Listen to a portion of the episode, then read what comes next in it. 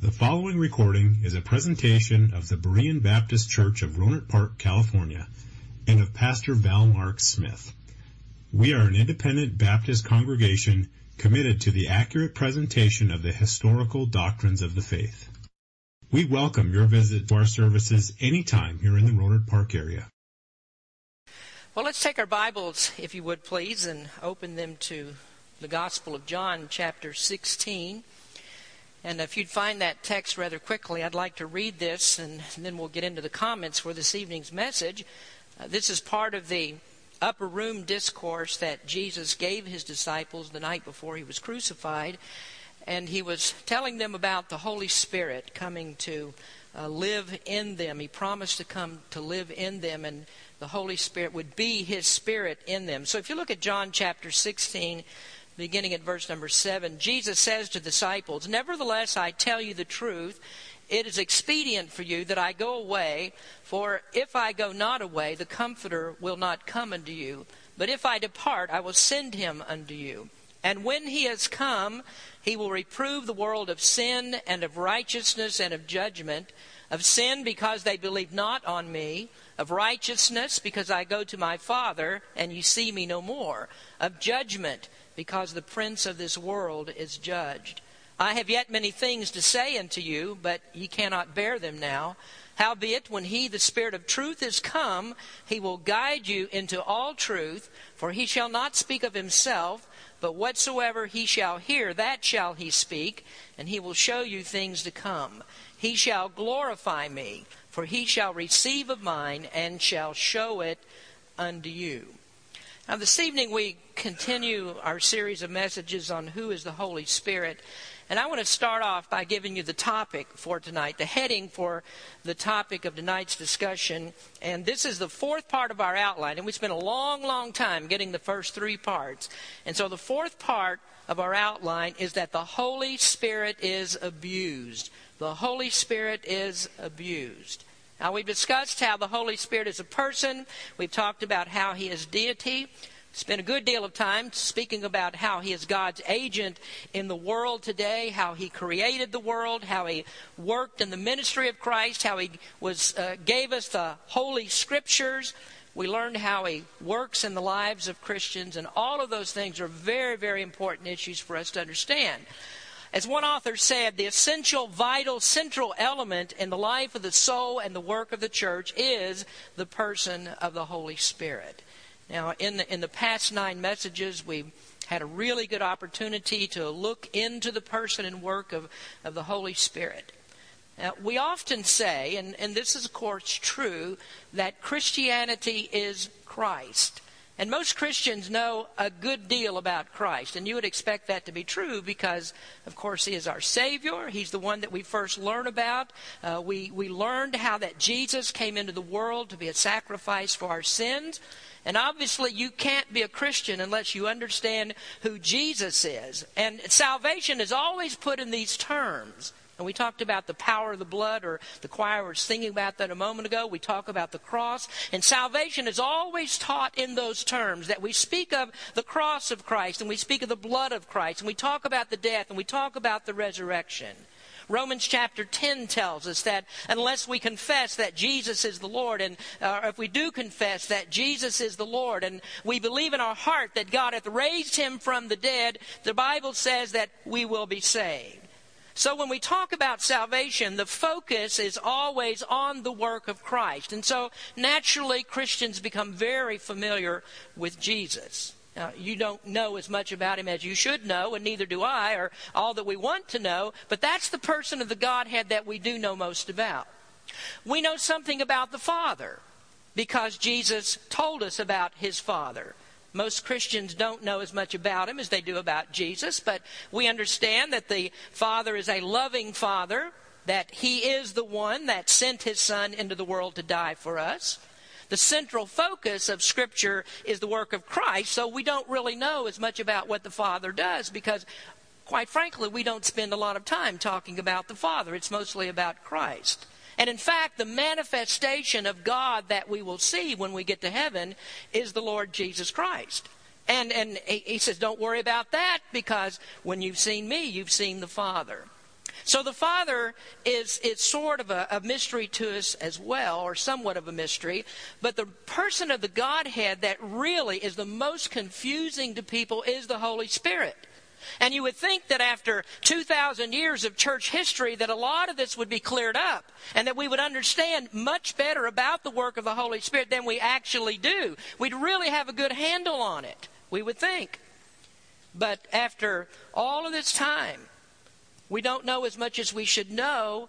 And one of the reasons is for hundreds of years, actually, the Holy Spirit's work was really not much emphasized. There wasn't a whole lot of preaching about Him.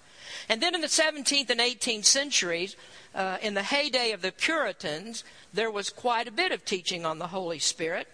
One of my favorite books comes from that time, the Puritan John Flavel, who wrote, he wrote a book entitled The Method of Grace, which is really a, a collection of his sermons. And the byline of that collection is How the Holy Spirit Works. And interestingly, uh, the collection of those sermons center on John 16, 13 and John 14, 26. And we've just read John 16, 13. Howbeit, when he, the Spirit of truth, is come, he will guide you into all truth, for he shall not speak of himself, but whatsoever he shall hear, that shall he speak, and will show you things to come. And then in the 14th chapter, verse 26, but the Comforter, which is the Holy Ghost, whom the Father will send in my name, he shall teach you all things, and bring all things to remembrance, whatsoever I have said unto you.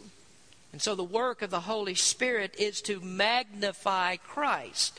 And John Flavel, in his sermons, he, he speaks a great deal about the Holy Spirit's magnification of the work of Christ. And he continually makes that point, and quite frankly, he makes it very eloquently. So it's not really the, the Spirit's intent to be taken out of his place and, and to become more the focus than Christ, and yet at the same time, the Holy Spirit is not inferior to the Father or to Christ. And it doesn't mean, because of what we've just read here, that we're not to know more about him and study more about him and learn about him. But we're only right when we consider the Holy Spirit when we take the approach that the Scriptures give us of who he actually is.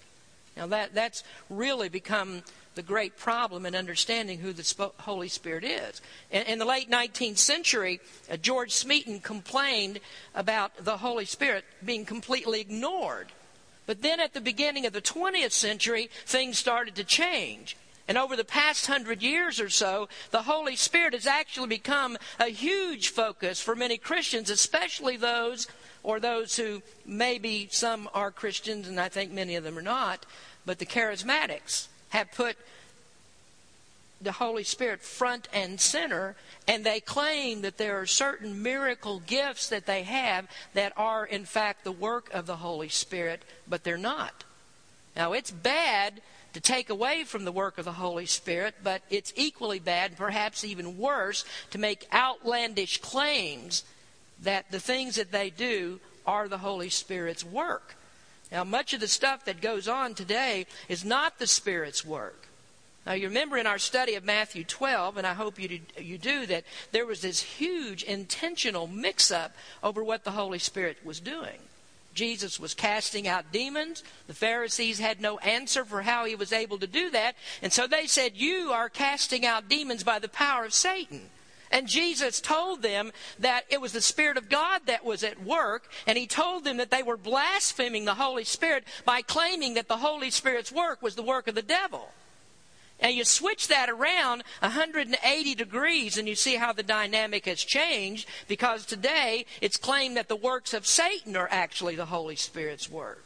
And so those who claim that the Holy Spirit is doing this are, are really, I think, blasphemous because they're claiming that the evil of Satan is something that the Holy Spirit is doing.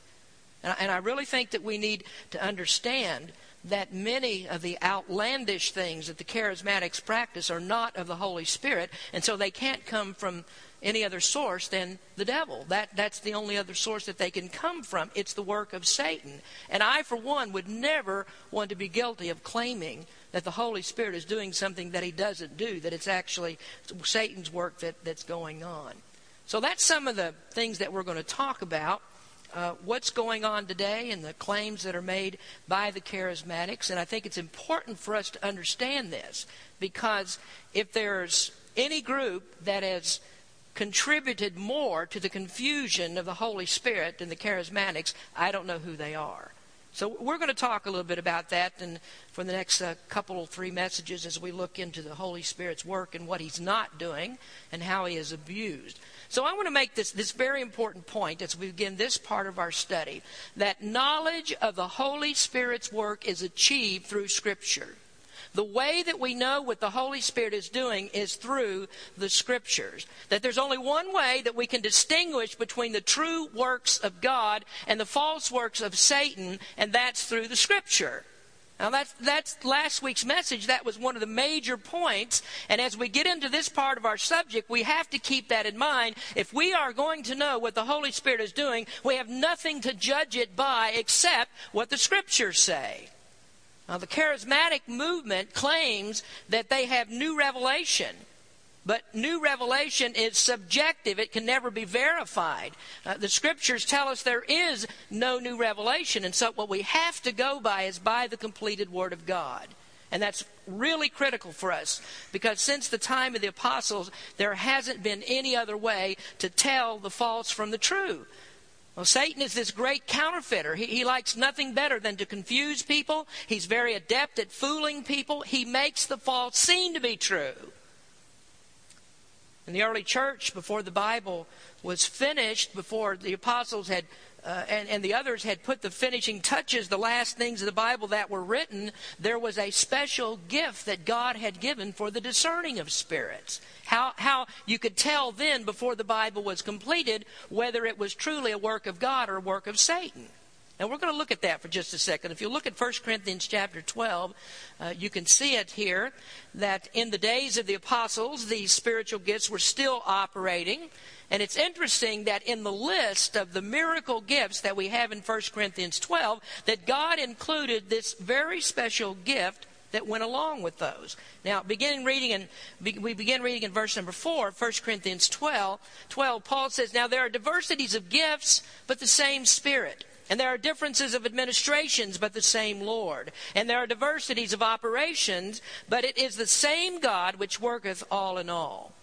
But the manifestation of the Spirit is given to every man to profit withal. For to one is given by the Spirit the word of wisdom, to another the word of knowledge by the same Spirit, to another faith by the same Spirit, to another the gifts of healing by the same Spirit, to another the working of miracles, to another prophecy, to another discerning of spirits, to another divers kinds of tongues, to another the interpretation of tongues. But all these worketh that one and the self same Spirit, dividing to every man severally as he will. Now, there you see a list of all these miracle gifts that were operating at that time that God had given. And right there in the middle of verse number 10, there's this special gift that is called the discerning of spirits. Now, in that time, there were many people that claimed that they could do the same things that the apostles did. As we read last week, John said that there were many false prophets that are in the world. And the more that the real gifts of the Spirit were being used, the more opportunities there was for Satan to counterfeit those gifts. So the apostles had the power of discernment. Peter used that in Acts chapter 5 when in the case of Ananias and Sapphira he could tell when they were not telling the truth. He knew what they had done. He, he knew they made false claims. In Acts 13, there was a man by the name of Elymas who was a sorcerer. And the scripture says that Paul was filled with the Holy Ghost and he rooted that man out. He was able to tell that what this man did was false. Now, we notice here that Paul is not too kind about the activities of someone who claims that they're doing the work of God. It says in Acts 13, verse 9, Then Saul, who also is called Paul, filled with the Holy Ghost, set his eyes on him and said, O full of all subtlety and all mischief, thou child of the devil, thou enemy of all righteousness, wilt thou not cease to pervert the right ways of the Lord? And the language there indicates that what Elymas was doing, he may well have been guilty of destroying the doctrines of the faith, that he was teaching lies, and all of this was done by the, by the tricks of sorcery. And so they were the works of Satan. And And so he was trying to convince people that what he was doing was right, that this was the Holy Spirit operating, this is God doing that. And we just have to wonder how much different is that than what's really going on today. So the apostles had to have the power to discern spirits. And by reading 1 Corinthians 12, we know that there must have been others that had the gift as well. So what God did was to safeguard the church through this very special gift that He'd given. But as the gifts declined, and, and as they were starting to, to pass away and they were no longer operating, the discernment of the Spirit, this miracle gift declined as well. There wasn't any more need for the gift. Now, that doesn't mean that there wouldn't be any more false prophets. It doesn't mean that uh, there wouldn't be those who claim that they were doing uh, works by the uh, works of the Spirit when they are actually the works of the devil. And there were many people that do that, did that. There, there are many people that still do it today. So how do we know who's right and who's wrong? How do we tell the difference between them? Well, we only know one way. We go to the scriptures. Because when the scriptures were complete, and God's revelation was ended for all time and established for all time, there we have the criteria for distinguishing between the false and the true. Uh, if you needed another avenue of proof that there is no new revelation, all you need to do is look at this argument. Because if there is more revelation that's given by God, then we also have to have that gift operating. We would still have to have the discernment of spirits. We still have to have somebody who's able to do that to be able to tell when new revelation is actually given and when it's not. So, what happens when a, when a charismatic comes along and he says, Well, I've, I've got this special gift that God has given. I can do this, and this is the power of the Holy Spirit. Well, I can go to him and I can say, Oh, is that correct? Well, I have the gift of discerning of spirits. And I say that your gift is bogus. And I say that your gift is a sham. I say you're a liar. I say that you are a counterfeit. I say you're full of all subtlety, that you are a child of the devil, that you are the enemy of all righteousness, that you are perverting the right ways of God. And what's he going to say? Who's going to say who's right? Is he right or am I right? You see what happens when you don't have an objective standard to go by? Who are you going to believe? If somebody says, I have a new revelation, how are you going to believe him unless there's some way to tell whether he's telling the truth? Well, we don't have any new revelation. We have the Word of God that nails it down for all time. What are the works of the Spirit and what are the works of God? And so while the apostles were writing the scripture, while that's going on, you have to have the gift of discernment. Somebody has to be able to tell the false from the true because we didn't have, or they didn't have, the completed Word of God.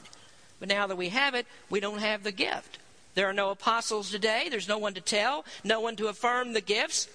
And so they've passed away. The, the Bible has been completed. That's the infallible source of truth for all time.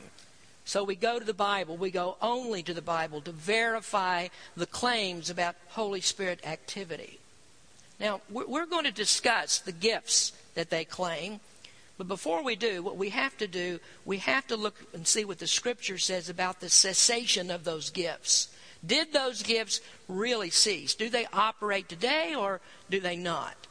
Well, I, I, I, think that I can make this claim, and I think it's scriptural. You have it on your listening sheet that the extraordinary gifts of the Holy Spirit have ceased. Those gifts are no longer operating. The extraordinary gifts of the Holy Spirit have ceased. Now, tonight we're just getting started, so we're going to look at two lines of proof to to- tell us that this is true. And the first one is the most important. How do we know that they have ceased? Well, the scriptural proof we have to go to the scriptures and see what they say. And the scriptures prove to us that those gifts are no longer operating. Now, the one gift that, that stands out above all the others is the gift of tongues. That's the one that you hear the most about. And I don't care what flavor of charismatic that you talk to, this is always the main thing. This is the main gift. And we're, we're going to talk about tongues a, a good deal later, but for now, if we can prove that there is no longer the gift of tongues, then we can bring in all the other special miracle gifts as well. Now, the gift of tongues is really the lifeblood of the charismatic movement. There are some of the charismatics that say that there is no salvation unless you speak in tongues. They say that that is the evidence that you have salvation, that you're, that you're able to speak in tongues. Now, some others don't go that far. They don't claim that that's your evidence of salvation, but they do say that if you speak in tongues, that you have this whole other plane of spirituality that you're living on. Now, I found this interesting comment in the official documentation of the beliefs of the Assemblies of God. Now, I'm quoting directly from them. They say, There are those who give testimony to a dynamic and life changing encounter with the Holy Spirit who have never spoken in tongues. Nevertheless, it cannot be said that they are filled with the Spirit in the New Testament sense of the term. There is an essential link between that experience and speaking in other tongues. We affirm and teach this truth because it is based upon the pattern from God's Word. We do not look upon speaking in tongues as proof of superior spirituality. It simply is a precious promise written in God's Word, fulfilled in our lives. To ignore it is to miss a great blessing and come short of the New Testament pattern. I don't know how much attention you paid to what I just read, but that's what I call speaking out of both sides of your mouth. Now, on one hand, on one side of the mouth, they say, We do not say that speaking in tongues is the evidence of superior spirituality. And from the other side of the mouth, they say if you don't speak in tongues, then you're not filled with the Spirit in the New Testament sense, and you miss a blessing and you come short of the New Testament pattern. How are you going to reconcile those two statements? How does that make any sense? How can you say that speaking in tongues means that you're filled with the Spirit, but on the other hand, say it's not the evidence of a superior, uh, superior spirituality? Why did Paul speak about being filled with the Holy Spirit? If that's not a better position than not being filled, then why even talk about it? Why even mention it at all? But that's the kind of convoluted reasoning you get when, when somebody's trying to justify a practice that's no longer uh, needed and no, no longer taught in the Bible. It's not operating. So, what does the Bible say about it? Well, let me call your attention to 1 Corinthians 13. Let's turn there for a minute. And, and this is the, the great chapter on love where Paul speaks of love as being the highest expression of our spirituality.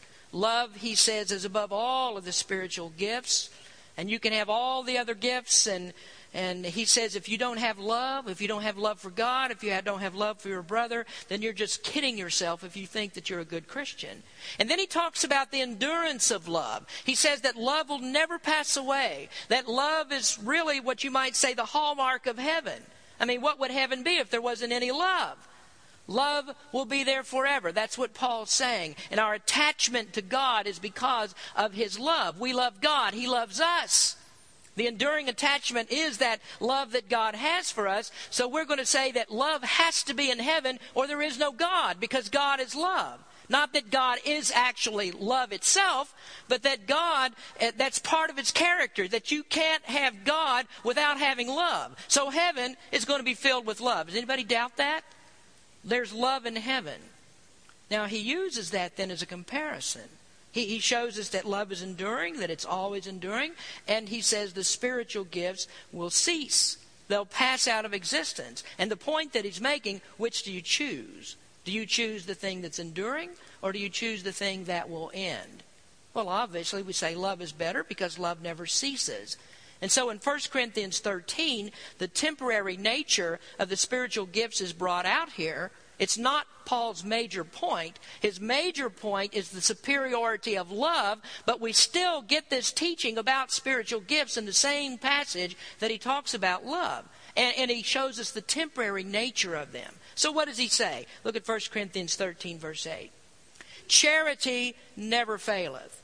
There, of course, charity is love. Love never fails. But whether there be prophecies, they shall fail. Whether there be tongues, they shall cease. Whether there be knowledge, it shall vanish away. For we know in part, and we prophesy in part, but when that which is perfect is come, then that which is in part shall be done away. Now, trust me on this. The charismatics have an answer for that, for that scripture. I mean, you're just not going to be able to sit down and say, well, here it is, read that. And they say, oh, you're right. That's, that's the end of it then. There must not be any gifts, any spiritual gifts any longer. No, they have an answer for this. The key is when that which is perfect is come, then that which is in part will be done away. So what is he talking about when he says when that which is perfect is come? Well, the charismatics say that that which is perfect is heaven. That he means when, when, we, when we get to heaven, that all of these things will cease because there's no need for them. We don't need any tongues in heaven. So when we get to heaven, none of these spiritual gifts are needed. But we're not in heaven yet. And so we need the spiritual gifts. Well, let's take a closer look here. Is he talking about heaven? Look at the last part of verse 8. and We'll just use one thing here. Whether there be knowledge it shall vanish away. That's a peculiar thing, isn't it? Knowledge will vanish away. What do you think about that? Will there be knowledge in heaven? Is knowledge going to vanish away? Are we going to know less in heaven than we know now? Now, I, I don't know about you, but I've got a lot of questions that I want answered. I, there's a lot of things that I'd like to find out about. You know, on Sunday mornings, we have the, the, the forum class, and somebody will ask me a question. Sometimes I say, Well, I don't know the answer to that. Uh, the Bible doesn't give us a definitive answer on that. If you were here this morning, I was on the hot seat with, with the question that we had. It was a very, very difficult thing to answer. And so I have to say, Well, I don't know. And, and if I can't answer uh, uh, or if I do answer a question, I'll say that, you know, a lot of times I wish that I could do a much better job at answering questions because I'm limited by the amount of study, uh, by, by the amount of time that I've spent in the scriptures on a particular subject. So I wish that I could answer questions, questions better. Now, I also know this that, I, that I've spent my life studying scripture. And, and that's why I'm teaching the class and not you. And, and if I have questions, then I know you've got a lot of questions. And, and I get a lot of questions on, on, on Sunday mornings. I mean, there's all kinds of things that people ask, lots of things you don't know. That's why we have a forum class. So, what do you think? When you get to heaven, are you going to remain ignorant? Knowledge ceases when we get to heaven. If it does, then you've got a real problem. But I don't want to be unfair and I don't want to misrepresent what this what they think that this scripture actually means because the knowledge that's spoken of here is actually the special gifting of the Spirit that people can know things that they haven't learned. See, that, that's how the apostles were able to gather all of this knowledge, and how the apostle Paul got the things that he knew is because there were some things that God just opened up their brains and poured the knowledge in. There were things they didn't have to learn. And that gift of the Spirit, the gift of knowledge, is one of the things that we find in the New Testament times that people, in certain instances, could God would just give them the knowledge. They didn't have to learn it to go through a process. Well, does that help the charismatic any? Well, no. It only makes his interpretation worse because the knowledge that we have in heaven is all that kind of knowledge. You imagine the things that you're going to see in heaven that you had no idea were there, that you could have no understanding if you saw them? The Apostle Paul was able to see into heaven, and he said, There are things I can't even explain to you. I can't tell you what it was like. It's not lawful for me to even utter those things. So, do you think there are going to be some people when you get to heaven that are in first grade of divinity school and they have to learn. And then there are some in the sixth grade and they know a little bit more. And there are some in the 12th grade of divinity school and they're learning things about God. No. And you know why that's not true? Because when we get to heaven, God is going to give us perfect knowledge of Jesus Christ, things that we don't know. And you know why He does that? Because the scriptures teach that to know Christ more is to love Him more. So the more that you know about Him, the more that you can love Him. And that's why you need to be studying scripture right now. If you want to love Christ more, get into His Word. See what the Bible says about Him. Spend your time there learning about Him, and you will love Christ more. So when we get to heaven, there we have all this knowledge that God gives, a perfect knowledge of Jesus Christ, so we can love Him supremely in ways that we can't love Him now because of the sinful flesh that we're in. So the passage is not talking about heaven.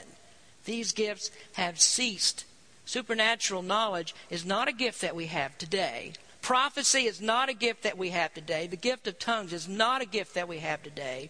All of these things ceased, and they ceased because they are no longer necessary, and they became unnecessary when we received the completed Word of God. Now we're going to talk more about that later. Maybe this issue we could we could bring up that there are some people who believe yes they have ceased now, but they will be resumed later. And you say, well, when would that be? Well, there's some who believe, and I think there could be scriptural evidence for it that we'll look at in a, in a little while down the road, that in the millennial kingdom, that tongues could begin again in the millennial kingdom. But that's a different dispensation from what we're living in now. We don't need the tongues today. Now, we're running out of time here, so I've got to hurry on here. I want to look at this one other avenue of proof that the gifts have ceased. And number two is the historical proof. Well, the historical proof takes us back to the first century, and it stretches through church history all the way to the beginning of the 20th century when the charismatics came along and they said that this gift of tongues is still operating today. And they say if you can just get the right amount of the Holy Spirit, then you can jabber away all you want. Now, now we can go to the Bible and we can start with the historical succession of miracle gifts. Now, let, us stick with tongues for a minute because that, that's the big one. Uh, that's the one that the, that's always used, and that's the one that everybody says that's the real proof of living according to the New Testament pattern. Are tongues actually the New Testament pattern? Well, we go to the book of Acts, and that's the New Testament's book of history. I hope that you know that. Acts is the history of the church in the first century. The Old Testament has its books the historical books, 1st and 2nd Samuel, 1st and 2nd Kings, and so on. And Acts is the historical record in the New Testament. So it tells us all about what was going on in the establishment of churches in the first century. Now, keep it in mind, the charismatics use tongues as the proof that the Holy Spirit is working in a Christian's life. Some of them say salvation is dependent on it. Others, like the AG, say a great blessing is missed, that you're not living according to the New Testament pattern if you don't speak in tongues. But you know that in the whole history of the book of Acts, there are only three instances where anyone spoke in tongues. The first one is in Acts chapter 2. That's on the day of Pentecost. Everybody should be familiar with that. Acts chapter 2. And that's when the Holy Spirit accredited the church. That's when the Holy Spirit gave it its power. And we could say that the coming of the Holy Spirit was the validation of the Jewish church because it was only Jews that were present in that in, on the day of Pentecost when this happened. The second time is in Acts chapter 10, and that's when Peter preached to the Gentile Cornelius. The Gentiles were given the like sign that the Jews had in Acts chapter 2, and so they began to speak in tongues. And that was what we might call the validation of the Gentiles, that the Gentiles are to be brought into the church. Then the third time is in Acts chapter 19. And that's a peculiar incident, very much different than we might suppose, because the people in Acts chapter 19 that spoke in tongues were those same believers that we've talked so much about that didn't even know the Holy Spirit had been given. Now, I'm going to take you back there for just a minute, just in case you've forgotten about it. And I'm going to read, or I'm not going to read to you the part that's familiar. I mean, we, we, we spent a great deal of time in the second verse, and that's where the question is asked Did you receive the Holy Spirit? Paul says, Did you receive the Holy Spirit when you believe? They said, We haven't heard whether there is a Holy Spirit. But we can read a little bit further and go down to verses 5 and 6, and Paul explained to them about the Holy Spirit. And then the scripture says, when they heard this, they were baptized in the name of the Lord Jesus. And when Paul had laid his hands upon them, the Holy Ghost came on them, and they spake with tongues and prophesied. Now, here is the peculiar thing about this passage. They didn't speak in tongues until Paul laid his hands on them. I'm of the opinion that nobody spoke in tongues, that it wasn't the normal thing to do unless the apostles laid their hands on them. In the second chapter, when they spoke in tongues there, there were the apostles were the first ones to speak in tongues. They're the originals. They're, they're the church and the 120 that were with them. The apostles were there. And that's when they spoke in tongues. In Acts chapter 10, when Cornelius spoke in tongues, who was there? Peter. Peter was present. An apostle was there when they spoke in tongues. Acts chapter 19, when these people spoke in tongues, who's there? Paul, an apostle. And he laid his hands on them. So in the entire book of Acts, in the history of the church in the first century, the only times that are mentioned are those three times. So if, if tongues is so prominent and tongues is so necessary, and if tongues is a pattern for New Testament believers, then why isn't the book of Acts just filled up with people speaking in tongues? And then you have this proof in the New Testament. Uh, something I think even more damaging to the charismatics that there's only one other book in the entire New Testament that even mentions speaking in tongues. Paul wrote 13 books of the New Testament, maybe 14 if you count Hebrews. He is the apostle of Christian doctrine, the apostle of the church, and the only time that he mentions tongues is in 1 Corinthians. And in 1 Corinthians, he spent more time dealing with their abuses of the practice and, and preaching against those abuses than telling them that they ought to all be doing it. So, 1 Corinthians, we look at it. That's one of the earliest of Paul's letters in the New Testament. It's the only one he mentions speaking in tongues, and none of the rest of Paul's letters have any mention of it at all. Now, let me show you something, though, special about Galatians. And, and those of you that come on Wednesday nights, you'll, you'll recognize this that uh, we've been studying Galatians. And in the third chapter of Galatians, the Apostle Paul is dealing with the Galatians over their, what, I, what I've called their stupidity their stupidity of falling for a works justification when they had received the truth of the Holy Spirit and they had actually been saved. So Paul says to the Galatians in uh, Galatians 3, verse number 1, O foolish Galatians, who hath bewitched you that ye should not obey the truth, before whose eyes Jesus Christ had been evidently set forth, crucified among you? This only would I learn of you Received ye the Spirit by the works of the law or by the hearing of faith? Now he says, Did you receive the Spirit by the works of the law or the hearing of faith? Now he's talking about you are people who have the Holy Spirit. Anybody question that? That's what he's talking about. You have the Holy Spirit. How did you get him? By the hearing of faith or did you get it by the works of the law? Where is there a more perfect time if tongues is the New Testament pattern for Paul to say, then how did you speak in tongues? How, how, did you how, how, did you speak in tongues? Wasn't that evidence that the Holy Spirit's come to live in you and it had nothing to do with the works of the law? I think that would be the best proof that Paul could use, wouldn't it? I mean, if that was the New Testament pattern, that people got filled with the Spirit and they spoke in tongues, then Paul would say, Look, you spoke in tongues. You must be saved. Uh, you must have been saved by the hearing of faith, not by the works of the law, because you've spoken in tongues. But then you read Paul and you go on and you look at Galatians, you get into chapter 5, and he talks about the work or the fruits of the Spirit. He mentions nothing at all about speaking in tongues. He mentions nothing at all about miracle gifts. Then you get to Peter, he doesn't say anything. James doesn't say anything. Jude doesn't say anything. And there you have all the writers of the New Testament right there, and none of them but Paul in one book says something about speaking in tongues.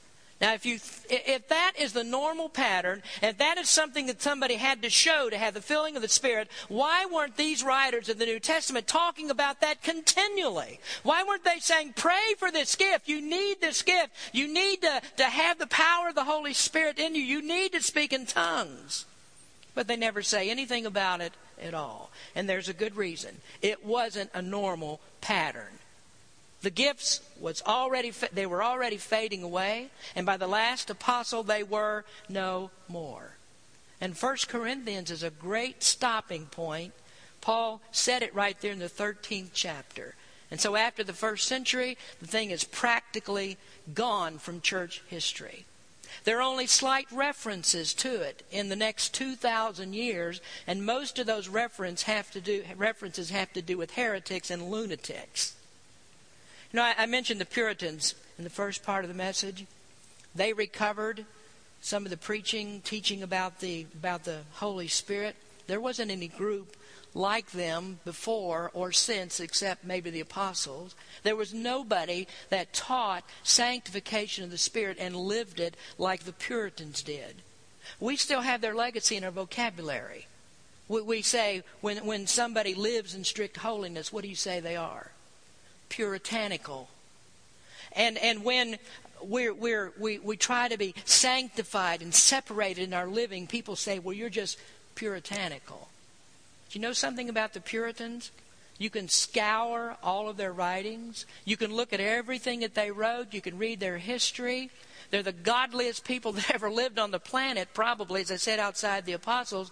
But you know something? They never spoke in tongues. And in fact, an idea like that would have been so preposterous to the Puritans, if you know anything about them, that they would have put those kinds of people in stocks. They would have called them witches and warlocks, probably burned them at the stake. You know why? Because they would say, that's Satan's work. You don't find that in the Bible. You don't find that in the Holy Scriptures. If it's not the Holy Spirit's work, then it's work of Satan. And if you do that, it's to the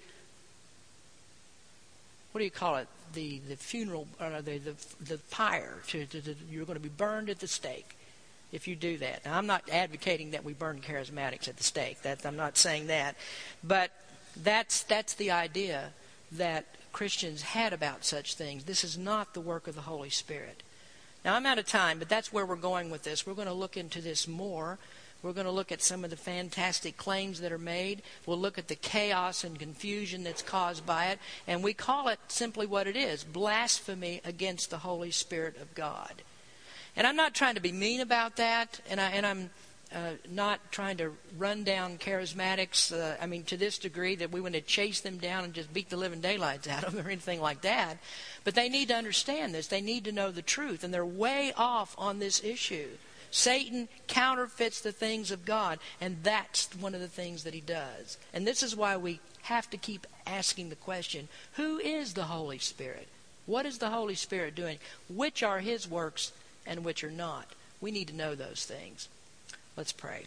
Father, thank you for your word and the truth that you show us. Lord, I, I, just pray that, that you would lay this upon our heart that the only place that we can go to get the truth of the Holy Spirit's work, the truth of what you're doing in the world, is in the Scriptures. Help us to be good students of it. And, and as I said a moment ago, we really do need to learn more about you because to know you better is to love you more. And that's one of the things, that is the thing that we really need in our lives. We need to know you better and love you more. Bless our people. We thank you, Lord. In Jesus' name we pray. Amen. Thank you for listening to this presentation of the Berean Baptist Church of Rohnert Park, California. If you would like further information about our church, please feel free to call us at area code 707-584-7275 or write to us at Berean Baptist Church, 6298 Country Club Drive, Rohnert Park, California, 94928. Additionally, you may visit us on the World Wide Web at www.bbaptist.org.